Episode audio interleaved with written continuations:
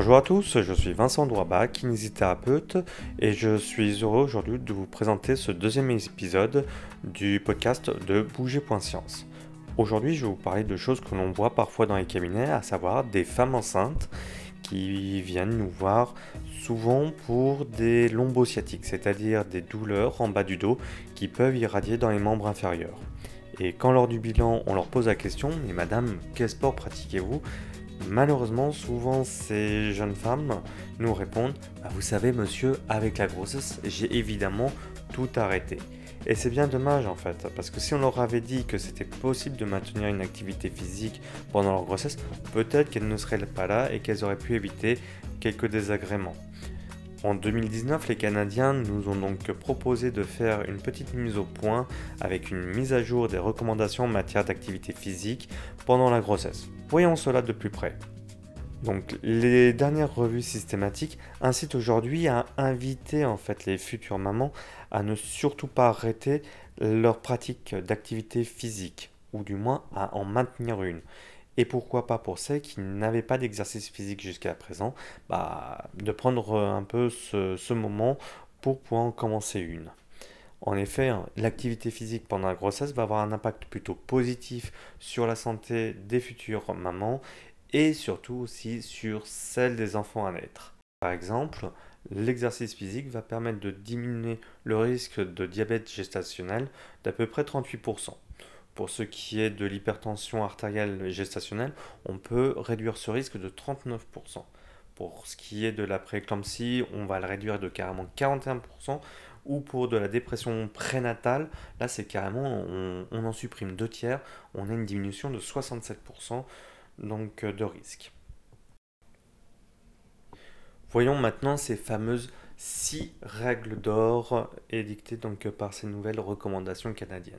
La toute première, c'est que toutes les femmes ne présentant pas de contre-indication absolue peuvent, pour ne pas dire devraient, être physiquement actives pendant leur grossesse. Et cela est valable pour quasiment toutes les femmes, même celles qui étaient inactives auparavant. C'est l'occasion rêvée de commencer une activité. Celles qui ont un diabète gestationnel, mais allez-y les filles, faites du sport, c'est justement ce qui va peut-être vous aider à réduire votre diabète. Celles qui sont aussi en surpoids ou qui même sont obèses, pareil, on peut faire du sport, ce n'est pas un problème, ça ne va pas flinguer les genoux, flinguer les hanches ou les lombaires. Au contraire, ça ne fera que du bien. Dans un second point, pour obtenir un bénéfice significatif et diminuer le risque de complications pendant la grossesse, la dose hebdomadaire minimale devrait être d'au moins cent cinquante minutes d'activité physique d'intensité moyenne. En troisièmement, on va pouvoir dire qu'il est préférable de pratiquer une activité physique au moins trois fois par jour, mais l'idéal restera quand même une activité plutôt quotidienne. Dans un autre point, on peut dire que l'idéal serait apparemment les exercices aérobiques, c'est-à-dire des exercices qui vont en fait durer dans le temps, comme par exemple faire du vélo, de la course à pied ou de la natation, mais on peut aussi faire du renforcement musculaire. Il semble aussi que les activités d'étirement, en restant en douceur ou de posture comme le yoga, semblent aussi bénéfiques. Donc ça montre bien que l'éventail des activités physique réalisable par une femme enceinte est malgré tout très large et est souvent dommage de se limiter qu'à deux trois petits trucs comme le yoga ou la gym maman. On peut faire beaucoup de choses comme la course à pied, la natation et même certains sports, on pourrait se dire interdits comme certains sports de combat, existent aussi dans des formes adaptées comme on le verra tout à l'heure. Donc vraiment les femmes enceintes peuvent faire pas mal de sports. Sur un cinquième point, on va pouvoir dire en fait que la pratique d'exercices quotidiens de renforcement du plancher pelvien, le périnée, peut vraiment réduire le risque d'incontinence urinaire en prépartum ou même en postpartum.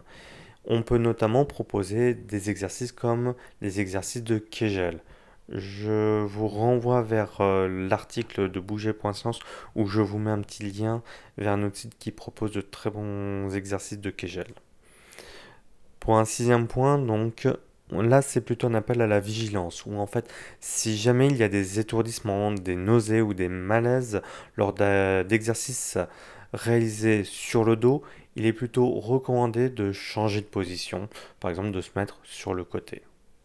Après qu'on ait vu donc toutes ces propositions par rapport à l'activité physique, on peut se poser des questions quand même. Est-ce qu'il y aurait quand même des contre-indications à l'exercice du sport? Et en effet, comme on a dit tout à l'heure, il y en a. Il y a des contre-indications dites absolues, c'est-à-dire quand on présente cette contre-indication, il est plutôt recommandé de ne pas faire de sport.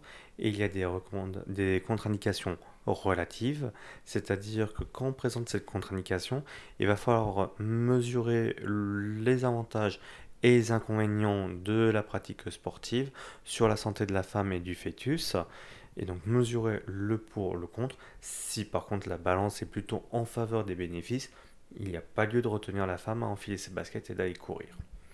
Bon, pour ce qui est des contre-indications absolues, donc vraiment qui interdisent l'exercice, il va y avoir notamment les ruptures de membrane ou le travail prématuré. Il est évident qu'il va être un peu compliqué d'aller faire du vélo en étant en train de commencer d'accoucher. Soyons un petit peu lucides. Les saignements vaginaux persistants et inexpliqués pendant l'activité physique, pareil, ça doit soulever des questions et amener à devoir consulter le médecin quand même pour s'assurer que tout est normal. Donc en attendant, on fait une petite pause sportive. Les placenta prévia, c'est-à-dire les mauvaises localisations du placenta euh, visibles lors de l'échographie, euh, peuvent amener à déconseiller l'activité du sport. Bon, ça c'est le médecin obstétricien qui lors d'une échographie va le voir et va plutôt vous le signaler. Euh, et ça c'est plutôt à partir de vingt-huit semaines. Euh, la prééclampsie aussi est une contre-indication absolue. Alors, on avait vu hein, tout à l'heure que la prééclampsie pouvait être prévenue par l'activité physique, mais si elle se déclare, là, elle va devenir plutôt une contre-indication relative. Donc, pour rappel, la prééclampsie, c'est quand même un trouble plutôt fréquent dans les grossesses et qui est associé à une hypertension artérielle et à l'apparition de protéines dans les urines. Et en général, le bébé va naître en bonne santé et la mère se rétablira quand même assez rapidement. Dans les contre-indications absolues, on a aussi donc les, euh, les grossesses multiples d'ordre assez élevé, comme les triplés, les quadruplés ou plus. C'est vrai que courir avec des quadruplés dans le ventre, ça doit être quand même assez chaud patate. Euh, sinon des diabètes de type un non contrôlés, des hypertensions toujours non contrôlées ou des maladies thyroïdiennes non contrôlées, donc toutes ces petites pathologies qui ne seraient pas régulées sont une contre-indication au sport. Il convient de voir avec le médecin pour un traitement pour les réguler et si on y arrive, là on pourrait envisager le sport, mais tant qu'elles sont incontrôlées, Euh, du diabète, si vous faites une hypoglycémie en faisant de la course à pied, ça peut être quand même un petit peu dangereux. Après, tout ce qui va être aussi les troubles cardiovasculaires et respiratoires ou même systémiques, organiques, graves, ce sont des contre-indications au sport. Maintenant, les contre-indications relatives, donc on a dit celles qui, bah, quand elles sont présentes, on va plutôt relativiser. Est-ce que le sport va présenter plus d'inconvénients ou plus de risques, et dans ce cas-là, dire est-ce que l'indication au sport est quand même plutôt positive ou négative. Donc ça va être par exemple pour des femmes qui sont plutôt à présenter des fausses couches récurrentes, là on va peser le pour et le contre. En cas d'hypertension artérielle gestationnelle, donc comme on a vu tout à l'heure, l'activité physique peut le prévenir. Maintenant, s'il est présent, il va falloir un petit peu choisir une activité physique qui ne va pas l'aggraver. Donc, il convient un peu de peser le pour et le contre. Pour des femmes qui ont aussi des histoires de naissance prématurée répétées et euh, spontanées, on va aussi être vigilant. Les maladies cardiovasculaires et respiratoires légères à modérées vont appeler aussi à la vigilance. Euh, quelqu'un qui fait de, de fortes crises d'asthme, si on commence à lui demander de faire du fractionné avec des sprints en course à pied, ça peut être un petit peu risqué. Maintenant, il n'y a aucun problème pour faire certains sports comme du yoga ou des choses un petit peu plus douces. Des problèmes d'anémie symptomatique, donc les déficits en fer euh, dans le sang qui peuvent amener à des extrêmes fatigues. euh, ça peut être une contre-indication relative. Euh, le fer, c'est ce qui va permettre de transporter l'oxygène via l'hémoglobine dans les globules rouges. Donc si on a un déficit, ça peut être un peu problématique en termes d'oxygénation euh, pendant le sport. La malnutrition va être aussi une contre-indication relative. Si vous ne mangez pas beaucoup, si vous mangez peu de sucre et que vous partez faire dix kilomètres de course à pied, pareil, on a un risque d'hypoglycémie. Donc on va être vigilant. Est-ce que vous êtes capable d'encaisser un certain sport par rapport à votre nutrition ? Donc ça, c'est tous les troubles de l'alimentation, de la malnutrition. Les grossesses gémellaires à partir de vingt-huit semaines aussi pareil, on va être un petit peu plus prudent et peser les pour et les contre d'une activité physique. Et après évidemment il y a d'autres conditions médicales importantes, donc avant de commencer une activité physique, il convient quand même d'en discuter avec son obstétricien, son généraliste ou son kinésithérapeute.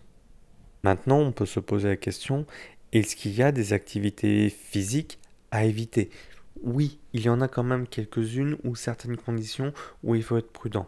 Par exemple, les activités physiques qui se pratiquent en cas d'extrême chaleur ou avec des humidités élevées sont plutôt déconseillées. Il s'agit quand même d'éviter de faire un malaise. On ne va pas traverser, on ne va pas faire le marathon du Sahara par exemple quand on est enceinte. C'est plutôt à éviter.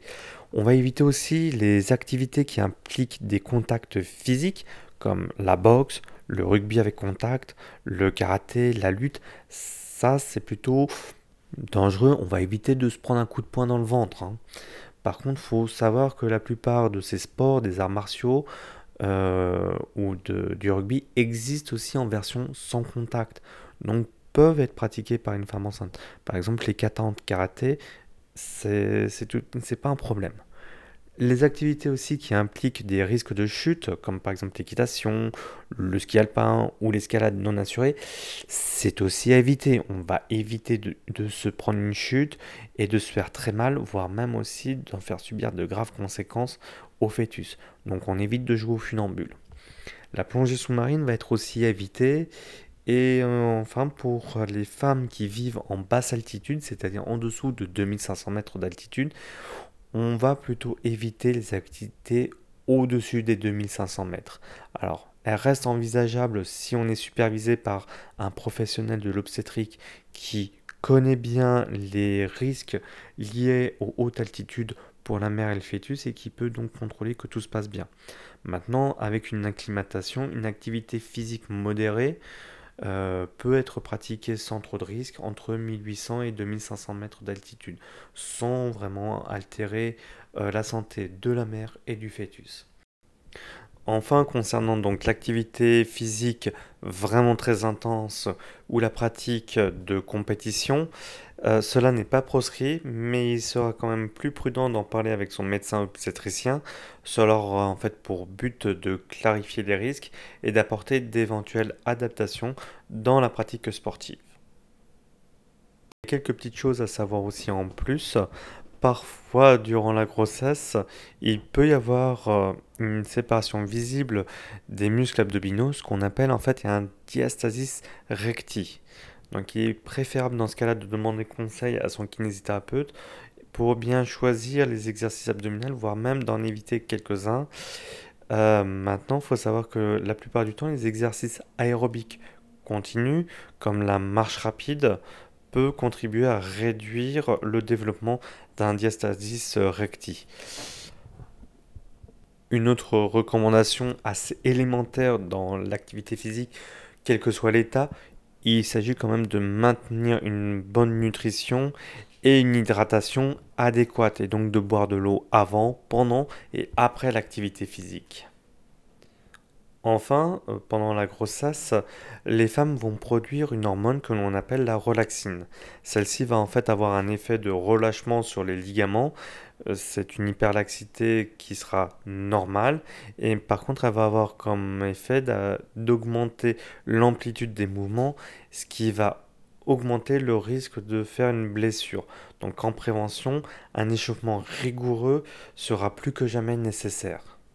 Pour finir un petit peu cet épisode, on va faire un petit récapitulatif. La grossesse est quand même une période très importante dans la vie d'une femme où chacune va en fait chercher un mode de, de vie sain et propice au développement de l'enfant à naître. Il est donc naturel qu'elle se pose des questions. Que l'on se rassure, la pratique sportive n'augmente en rien le risque d'avoir un enfant qui naît prématurément ou le risque de fausse couche. Dans la grande majorité des situations, il n'y a pas de raison de se priver de la pratique de l'exercice physique, celle-ci étant même profitable pour la mère et pour l'enfant, à venir bien sûr. De nombreux sports existent dans des versions adaptées pour les femmes se préparant à donner la vie, comme par exemple on l'a dit le rugby qui peut être sans contact, ou certains sports de combat comme la boxe ou le, le karaté, qui existent par exemple avec les katas, où on produit juste les, les, les figures sans se toucher.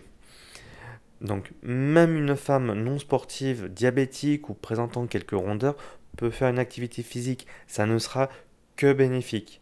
Par contre, en cas de contre-indication relative, la prise de conseil auprès d'un professionnel de santé pourra aider à faire des choix, mais voilà, il ne faut pas s'en priver. C'est la fin de ce second épisode donc, du podcast de Bouger.Science. J'espère qu'il vous aura apporté de nombreuses informations et qu'il vous aura rassuré. L'idée vraiment, c'est vraiment, mesdames, n'ayez vraiment plus peur de vos baskets quand vous êtes enceinte. Je vous dis à une très prochaine fois pour un troisième épisode. Et en attendant, à vos marques, prêtes, partez! À très bientôt!